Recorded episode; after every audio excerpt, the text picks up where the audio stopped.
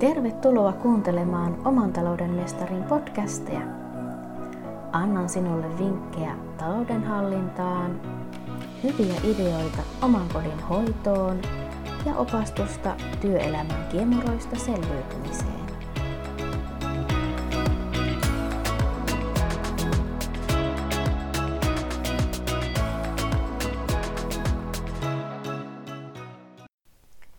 Tervehdys! Tämän jakson piti olla aiheelta jotakin aivan muuta kuin mitä se nyt on. Mutta siis mä sain inspiraation Ylen kirjoittamasta uutisesta. Ja mä oon oppinut, että silloin kun inspiraatio iskee, niin silloin se kannattaa hyödyntää ja ottaa kynä käteen ja kirjoittaa. Eli palataan tähän uutiseen, joka siis kosketti mua ja sai minutkin sitten kirjoittamaan tästä aiheesta eli siinä nuori aikuinen mies kertoi omaa tarinaansa ja kasvua siihen omaan ammattiin ja yhteisön, jossa oli.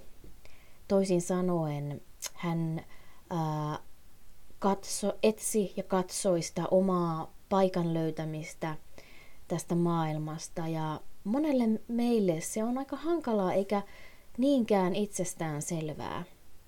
Ja tämä tie ei ollut hänellekään suinkaan ihan selvää pässinlihaa, ei helppo eikä suora, sillä matka maalaispitäjästä isompaan kaupunkiin opiskelemaan uutta luovempaa ammattia vaati rohkeutta ja eritoten uskallusta kohdata uusia asioita. Hän kuitenkin kertoi tässä tarinassa, kuinka hän niin pienenä poikana tykkäsi tanssia – ja sitä katsottiin sitten siellä kierron, ää, missä hän asui, tämmöinen pieni yhteisö, joka ei ole tottunut niin yhdistämään poikia ja tanssia, niin voitte kuvitella, että minkälaista se on voinut olla. Ja ää, hän koki sitten kiusaamista ja kovia aikoja sen vuoksi, sekä sitten ulkonäkö paineita myöskin. Ja tässä välissä täytyy sanoa, että erilaisuuden dissaaminen nostaa edelleen päätään eritoten pienissä kunnissa, vaikka me kuinka elisimme 2020-lukua.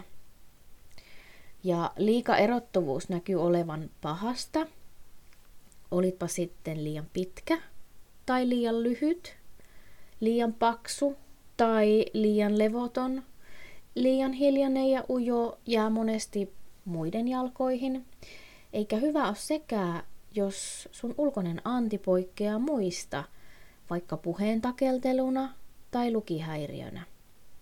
No entäpä sitten, jos sä ootkin väärän värinen tai väärän mallinen, tai satut harrastamaan ihan vääriä harrastuksia?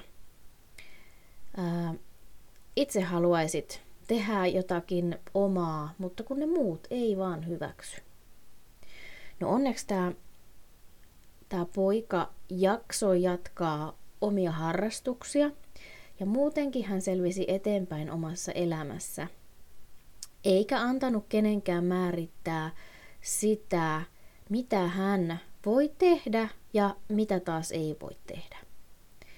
Ja tässä jutussa oli aivan loistavasti sanonut näyttelijätyön professori Elina Knihtilä siitä, kuinka hänet ymmärretään siellä, missä hän oli juuri sellaisena kuin on. Ja tiedätkö, että juuri siitä on kysymys silloin, kun me koetaan olevamme erilaisia kuin muut. Me nimittäin peilataan jatkuvasti ympäristöön ja muihin ihmisiin, että mitä hän mieltä he nyt on, hyväksyykö he minut tällaisena kuin on. Ja Erilaisuudessa on aina jotakin, mitä kaikki ihmiset ei ymmärrä tai ei halua ymmärtää. Silloin heidät kannattaa jättää niihin omiin piireihinsä ja etsiä itselle uudet piirit ja semmoiset ihmiset, jotka on hengenheimolaisia, jotka ymmärtää sua. Me voidaan nimittäin valita ne ihmiset, joiden kanssa vietämme elämää, sillä se on kuitenkin meidän ikioma elämä. Se, kenen kanssa hengaillaan ja kenen kanssa ei, se on meidän ihan oma päätös. Ja negatiivisessa ympäristössä kannattaa hakeutua sellaisen seuraan, jossa on samanhenkisiä ihmisiä, Tai jos heitä ei vain yksinkertaisesti ole, niin miettiä, onko sitten ylipäänsä oikeassa ympäristössä. Oman kokemukseeni pohjautuen musta tuntuu, että on monta kertaa ollut erilaisena ihmisenä väärässä paikassa, väärien ihmisten ympäröimänä. Ja en ole ymmärtänyt, mikä siinä kuviossa mättää, kun kaikki on tuntunut niin oudolta. En oikein ole osannut sanottakaan niitä asioita. On vaan tiennyt, että joki ei ole nyt ihan niin kuin kuulus olla. Ja must, mulla on ollut sellainen tunne, että aivan niin kuin mun seuraa olisi vältelty. Ja siitä kai on tuntenut sitten, että mä oon tungetellut kaiken aikaa muiden seurassa.